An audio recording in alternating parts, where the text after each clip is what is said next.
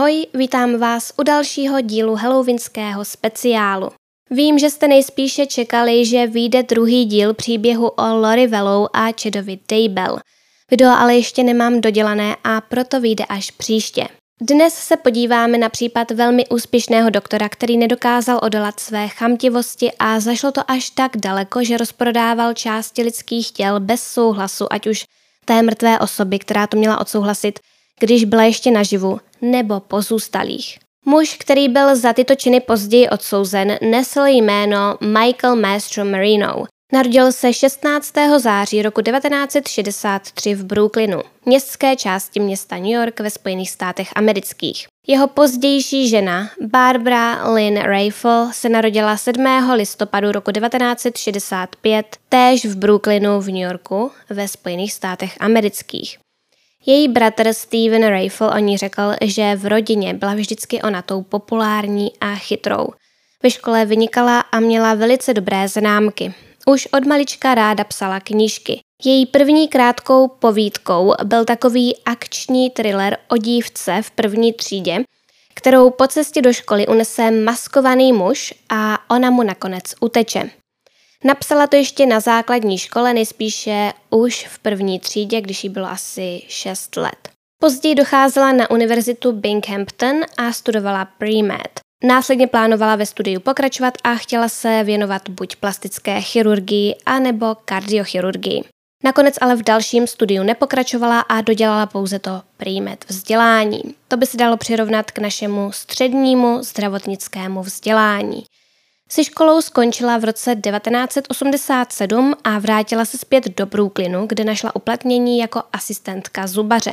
Našla si i druhou práci v solárním studiu jako přivídělek. Tento příběh v podstatě začíná v lednu roku 1989, když do solárního studia, ve kterém Barbara pracovala, jednoho dne přišel Michael – Barbara uvedla, že si zprvu myslela, že jde o bodyguarda, jednoho mafiána, který tam zrovna přišel též, úplně ve stejnou dobu jako Michael, a sám studio často navštěvoval. Michael byl totiž podle jejich slov obrovský, silný, tichý a nádherný chlap.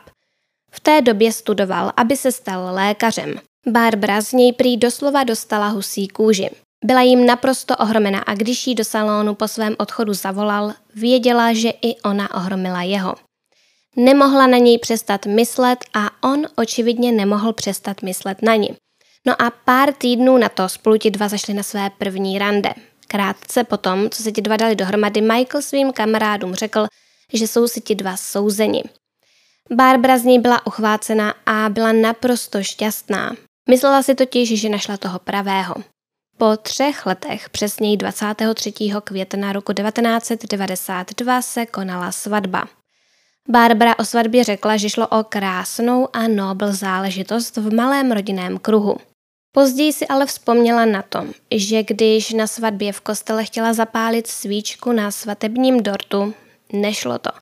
Svíčka se prostě nezapálila a to někdo může brát jako špatné znamení.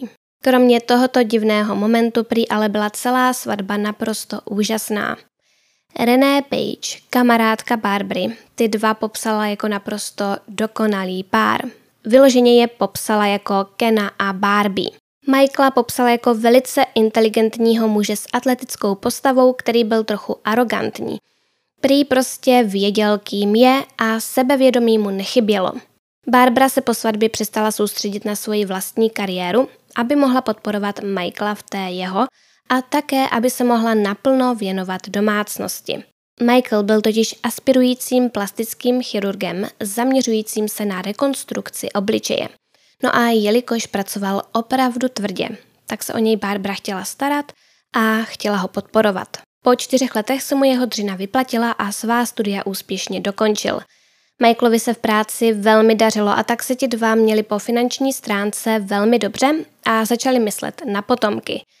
Manželům se narodili dvě děti a oba to byly synové. Podle známých a přátel měla rodina naprosto všechno. Byli dokonalí, krásní, úspěšní a bohatí. Opravdu všichni známí o Barbře a Michaelovi mluví jako o naprosto dokonalém páru s perfektním životem. Na začátku roku 2000 se ale všechno změnilo.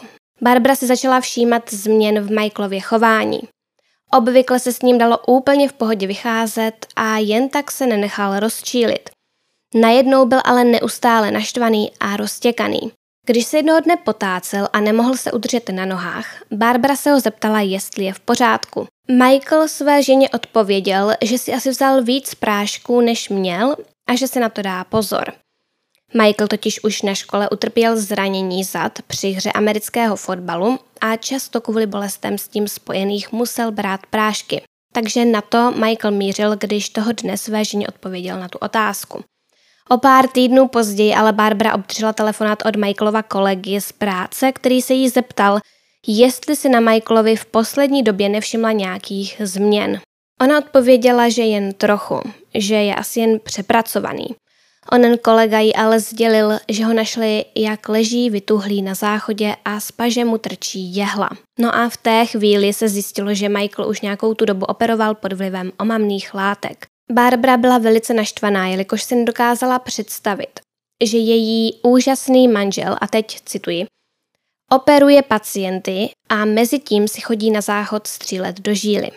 Barbara i hned věděla, že půjde o mnohem větší problém, než si vůbec dokázala představit. Později se dozvěděla, že Michael dokonce jednou usnul při operaci pacienta, zatímco stál přímo nad ním, nad tím pacientem a sestřička Michaela musela probudit, aby operaci mohl dokončit. Jindy zase pacientovi přeřízl obličejový nerv, který je zodpovědný za naši mimiku.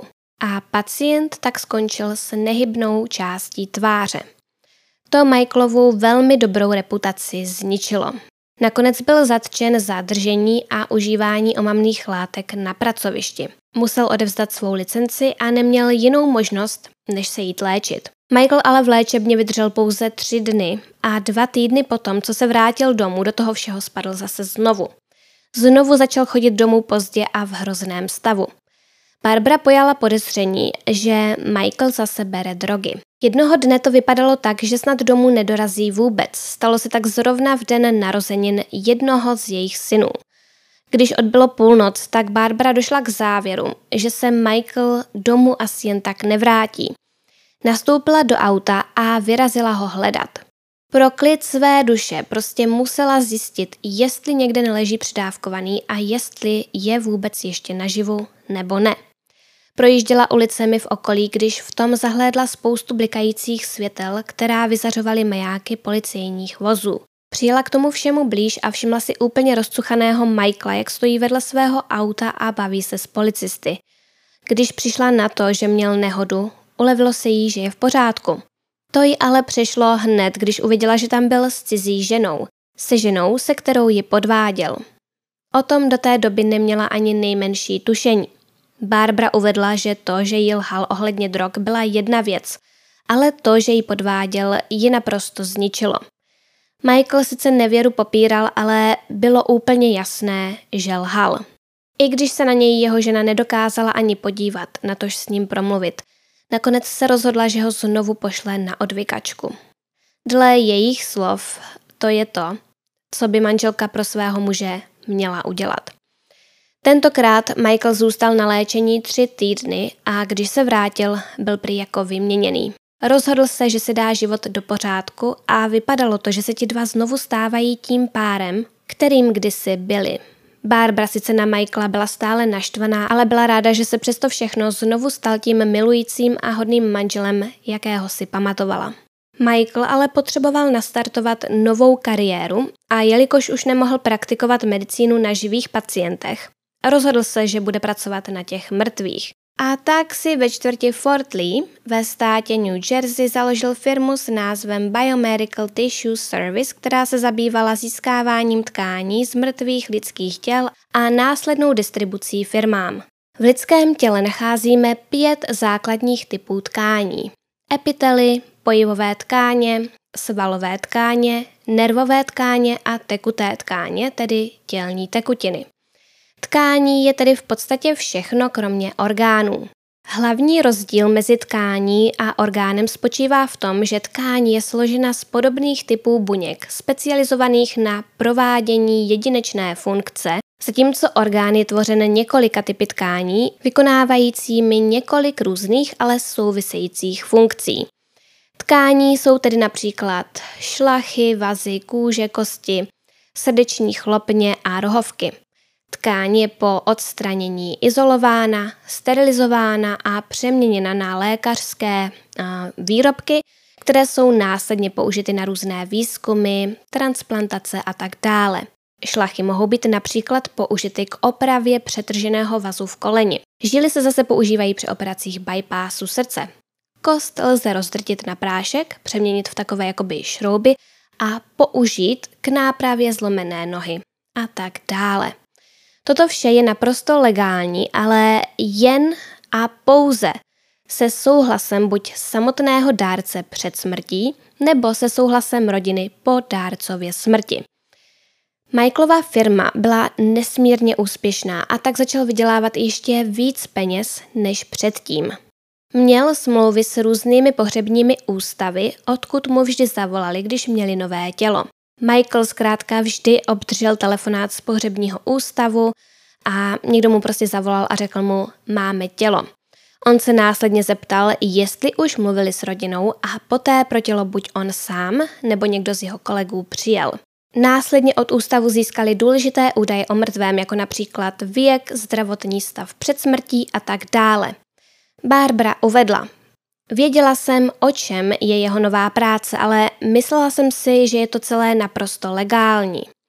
Dokonce měl doma právníky, kteří mluvili o všech krocích, které musí podniknout, aby to tak zůstalo. Konec citace. Tělo si tedy buď Michael nebo jeho kolegové vždy dovezli z pohřebního ústavu. A tam za ně zaplatili okolo tisíce dolarů a následně z něj v podstatě vše kromě orgánu odstranili. Poté tělo navrátili zpět do důstojného stavu, tak aby vypadalo jakž takž pospravovaně a normálně. Mimochodem, jen tak pro zajímavost, na jednom těle se takto dalo vydělat přibližně 10 až 15 tisíc dolarů. Dnes by šlo o částku v rozmezí mezi 14 tisíci a asi 22 tisíci dolary. V korunách se to rovná maximálně eh, dnešnímu asi půl milionu korun. A to maximum, které z toho tenkrát bylo možné vytěžit, se rovná dnešním přibližně 19 tisícům euro. Za jeden měsíc společnost dokázala takto zpracovat okolo 20 těl, což je opravdu hodně. Pokud počítáme to maximum, které mohla Michaelova firma vydělat na jednom těle a vynásobíme to 20, dostaneme se na částku dnešních 9 milionů a 700 tisíc korun měsíčně. Pokud to připočítáme na eura, tak zjistíme, že si Michaelova firma na 20 tělech vydělala 380 tisíc euro. Opět počítáme s maximem, které se dalo vydělat na jednom těle. Peněz tedy měli Barbara a Michael znovu dostatek, takže se mohli přestěhovat z pronajatého domu, který můžete vidět na obrazovce, do tohoto nového domu v New Jersey, který si už tentokrát přímo koupili. Bylo to spíše sídlo než jen rodinný dům. Michael si dokonce nechal nainstalovat vytápění pod příjezdovou cestu, aby v zimě nemusel odhrabovat sníh. Společnosti se dařilo tak moc, že expandovala do dalších měst a Michael mohl zaměstnat více lidí. Tím pádem mohl věnovat více času své rodině a Barbara uvedla, že to bylo jako splněný sen. Vše bylo lepší než kdy předtím. 13 let po svatbě, tedy 5 let potom, co Michael přišel o svoji licenci a asi 4 roky po založení nové firmy, se ale vše znovu začalo měnit k horšímu. Barbara v roce 2005 od Michaela obdržela telefonát. Michael zněl napjatě a šeptal. Sdělil jí, že je u něj v kanceláři policie se soudním příkazem a zabavují mu veškeré dokumenty a laboratorní zařízení. Když se ho zeptala proč, odpověděl jí, že nemá tušení, že neudělal nic špatného a myslí si, že se to děje kvůli jeho obchodnímu partnerovi. Barbara řekla, když se to poprvé dostalo do novin, tak mi Michael řekl, že tohle nedopadne dobře. Pořád mi říkal, že je do toho zapletená mnohem větší ryba, než je on, a policie se jí snaží dostat. A všichni jsme mu to uvěřili. Moje rodina, jeho rodina, prostě všichni. Konec citace. Nakonec byl Michael obviněn z odebírání a prodeje lidských ostatků, tedy v tomto případě tkání, kostí, kloubů a jiných částí, kromě orgánů, bez souhlasu ať už mrtvých dárců před jejich smrtí nebo jejich rodin. A tohle všechno měl Michael praktikovat několik let. Případ se stal okamžitě velice populárním a dostával se na hlavní stránky všech novin a do televizních vysílání. Barbara říkala, že to celé vyšetřování byla jedna velká noční můra, ale po celou tu dobu věřila svému manželovi. Věřila, že do toho není zapletený a že jí říká pravdu. Jednoho dne, pár měsíců po začátku vyšetřování, Michael Barbaru poprosil, ať s ním jde nahoru do koupelny. Pustil sprchu, protože si myslel, že je jeho dům odposlouchávaný a všude jsou štěnice. Celý vystresovaný se Barbary zeptal, zda nemá utéct.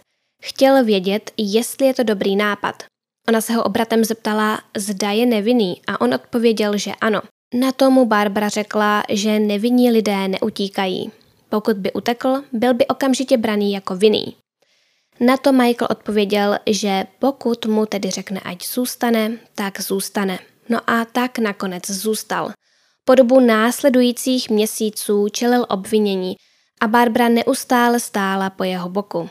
Věřila mu a podporovala ho. Její kamarádka René Page uvedla, že měli takovou skupinku kamarádů, která Michaelovi vůbec nevěřila a bavili se o tom, jestli je Barbara hloupá nebo blázen, že Michaelovi vůbec něco věří. Ona v tom rozhovoru, ve kterém o tom mluvila, vypadala, že si těch pár minut slávy vyloženě užívá a je ráda, že se to Barbře stalo. Jednou v rozhovoru řekne, že Barbara byla blázen, že Michaelovi věřila a v další chvíli řekne, že mu věřila taky. Celou dobu se navíc škodolibě usmívá a mluví s nadšením. Opravdu s nadšením. Na mém Patreonu najdete video s českými titulky, na kterém její radost z cizího neštěstí budete moci vidět sami. Pokračujme. Určitě si říkáte, jak se na to celé přišlo. Jeden z těch pohřebních ústavů, ve kterém probíhala mm, většina těchto nelegálních operací, nemluvíme tedy o těch legálních, ale o těch nelegálních, tak tento ústav se začal prodávat. Šlo o dnes již zaniklý brooklynský pohřební ústav Daniel George and Son. Noví majitelé tam našli něco podezřelého a tak zavolali policii, aby to proskoumala. Policisté v jedné z místností našli tajný výtah, který vedl do druhého patra, kde byla tajná místnost se specializovaným chirurgickým vybavením. Jeden z reportérů, William Sherman, uvedl – byla to naprosto nechutná díra. Všude po místnosti byla krev a vnitřnosti. Konec citace. Dále uvedl, že Michael a jeho kumpáni museli vždy nějak zahladit stopy na tělech těch nedobrovolných dárců pro případ, že by na pohřbu byla otevřená rakev. Kosti tedy například nahrazovali PVC trubkami, tak, aby tělo i nadále drželo svůj tvar a nikdo si ničeho nevšiml. Na podzim roku 2005 celý případ vyeskaloval a Barbře se nakonec začal hroutit její celý znovu dosažený sen. Vyšetřovatelé totiž dopátrali osoby, na které byly ty nelegálně získané tkáně použity. Někteří tito lidé z ničeho nic onemocnili rakovinou, žloutenkou a dalšími chorobami. Zjistilo se, že Michael a jeho spolupracovníci nejenže používali zdravá těla bez souhlasu, ale také používali těla, jejichž dárci měli různé nemoci a tím pádem nemohla být jejich těla k těmto účelům použita. A jejich použití bylo logicky nelegální. Jedno z těl, které mělo být mezi zneužitými, patřilo britskému novináři Alisterovi Cookovi, který dlouhodobě pobýval v USA a v roce 2004 tam i zemřel. Obžaloba později uvedla, že podezřelí změnili Kůkovu dokumentaci. Podle té falešné měl zemřít v 85 letech na infarkt, ale ve skutečnosti umřel v 95 letech na rakovinu. A takhle to dělali s desítkami dalších těl. Celkově jich bylo přes tisíc a spousta těl byla nakažena nějakou chorobou. Všude v novinách se tenkrát psalo, že Michael je mozkem celé této operace a že za vším stojí hlavně on. A v únoru roku 2006 byl spolu se svými dvěma dalšími kolegy a balzamovačem obviněn. O čtyři dny později za něj byla zaplacená kauce a tím pádem mohl být stíhaný na svobodě. V té době ještě stále trval na své nevině. Barbrin bratr uvedl, že Michael celou tu dobu tvrdil, že byl tím, kdo pouze kontroloval papíry. Tvrdil, že za ním někdo z jeho kolegů přišel s už sfalšovanými dokumenty, podle kterých všechno vypadalo v pořádku, protože na nich se psalo například právě to, že člověk zemřel na infarkt místo na rakovinu. Michaelovi se tedy pod ruku dostala už přepsaná dokumentace, kterou prostě neměl proč neschválit. Celé policejní vyšetřování trvalo skoro dva roky a zatímco Michael popíral všechna obvinění, Barbara stála po jeho boku. Tomu však byl konec v březnu 2008, když Michael za svojí ženou přišel a ke všemu se jí přiznal. Barbru to rozčílilo tak moc, že se v tu chvíli rozhodla, že už toho všeho prostě bylo dost a proto i hned potom, co byl Michael shledán vinným, požádala o rozvod. Michael byl v březnu roku 2008 odsouzen k 58 letům ve vězení. On i Barbara souhlasili s tím, že zaplatí celkem 4,6 milionů dolarů, které budou rozděleny mezi pozůstalé obětí těchto hrozných činů. Barbara byla zničená a nedokázala pochopit, co k tomu Michaela vedlo. Chtěla vědět, proč to dělal. Nedalo jí to spát. Proto se ho na to jednou zeptala a on jí odpověděl, že je to jednoduché. Dělal to proto, protože byl chamtivý. Prostě mu nestačilo to, co měl a chtěl víc a víc a víc a víc. Barbara na Michaela naprosto zanevřela, ale usoudila, že je potřeba, aby nadále udržoval vztah se svými syny a tak je podporovala v tom, aby za ním jezdili na návštěvy, kdykoliv jen budou chtít. Při jednom televizním rozhovoru, který Michael poskytl z vězení, uvedl, že podle něj byl celý případ až moc vyhrocený. Řekl, popisovali to tak, jako kdybych udělal něco naprosto pobuřujícího a hrozného. Konec citace. Michael nakonec zemřel ve svých 49 letech v jedné nemocnici v New Yorku. Ironií možná může být to, že zemřel na zhoubnou rakovinu jater, která se mu rozšířila do mozku a do kostí. Jeho žena na jeho smrt reagovala prohlášením, že je to pro ně velkou úlevou. Řekla, bylo smutné, že to všechno zašlo až tak daleko, ale já jsem to brala tak, že od té doby jsme byli já i moje děti a v podstatě i celý svět ve větším bezpečí. Tak jsem to viděla já. Věděla jsem, že jsem já a moje děti mimo nebezpečí. Michael byl velmi charismatický a donutil lidi věřit něčemu, čemu by věřit neměli. Vždy všechno špatné přibarvil tak, aby to působilo, jako že se jedná o něco dobrého. Klidně by to dokázal udělat znovu. Konec citace. No a jelikož Barbara, jak jsme si už na začátku řekli, od malička ráda psala knížky, tak po těchto událostech měla perfektní námět. A taky samozřejmě příležitost, aby prorazila. Napsala knihu s názvem Manželka zloděj mrtvol, můj život s netvorem. Uh, tedy The Body Snatcher's Wife, My Life with a Monster – Barbara uvedla, že knihu začala psát už když začal mít Michael problémy s drogami. V době, kdy byly její děti ještě malé, když jí samotné bylo přibližně 35 let. No a potom všem, co se stalo později, si prostě řekla, že nadešel čas, aby knihu dokončila. A tak se stalo v jejich 53 letech. Knihu tedy psala dlouhých 15 let a jejím hlavním poselstvím je, že by se ženy neměly slepě nechat vést láskou a pokud se nějaké ženě stane něco podobného, musí zůstat silná. Barbara ve své knize ženám víceméně radí, jak překonat i ty nejsložitější situace. Uvedla. Buď sama s sebou a potom uvnitř nalezneš sílu, kterou ani nevíš, že máš. Mnoho lidí za mnou za ty roky přišlo a řeklo mi, že si nedokážou ani trochu představit, že by tu situaci zvládli tak jako já. Že neví, jestli by v sobě tu sílu našli. Já jim ale odpověděla. Kdyby si s tím sama prošla, vsadím se, že bys to zvládla. Konec citace. No a tím jsme se dostali ke konci tohoto příběhu. Pokud se vám moje práce líbí, budu moc ráda, pokud videu dáte like, budete odebírat můj kanál a zapnete si upozornění na nová videa kliknutím na ikonku zvonku hned vedle tlačítka odebírat. Pokud se chcete dozvědět více informací o mé tvorbě, například pokud chcete s předstihem znát témata dalších krimi příběhů, můžete mě sledovat na Instagramu. Profil nese název krimi.příběhy. Na závěr bych tak jako vždy chtěla poděkovat všem, kteří mi zakoupili kafíčko na stránce Buy Me a Coffee A děkuji i mým patronům, jejichž jména právě teď běží na obrazovce.